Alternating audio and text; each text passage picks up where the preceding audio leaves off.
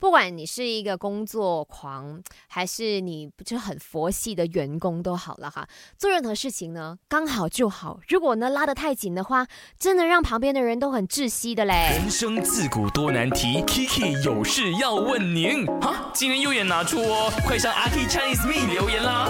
你好，我是麦饭卡来玩的大头阿 K 啦。今天的麦饭转 Kiki 的话题呢，就说你是对于那种工作啊，老板找你你会秒回信息的人吗？在 IG 那边呢，看到了 Connie 他说看看情况而定咯，重要的就会马上回，不太重要的就啊他就没有后续了啦，就是先黑着了哈。我秋完了过后，我就会来 OK 打开 message 啊，一个一个这样子慢慢的 reply 你的啦。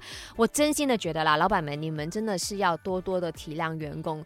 准时来上班，然后呢，一直马不停蹄的赶赶赶赶赶，人家终于到到点了，你知道吗？可以下班了，就让员工喘口气，好好吃个晚餐吧。你可以发信息，但是你不要 expect 说他们真的是立马会回复的，因为大家都有自己的家庭，可能要先超载啦，可能要先去洗个澡啦，或者是呢，可能真的是工作压力太大了，去做个运动，看一部戏，放松了之后，他们会回你的，真的真的。如果你真的很急的话哦，员工们自己也是有良心。心的嘛，大家看到那个信息这么急了，也会回你的，所以真的不要把大家憋得太紧哈。再来呢，就是 K C 他说，以前尽量是了，现在尽量就不是了。我觉得每个人都会经历很多，你也知道什么时候要刚好的啊放慢你的脚步。希望每个打工人们，你的打工魂依然是健健康康的。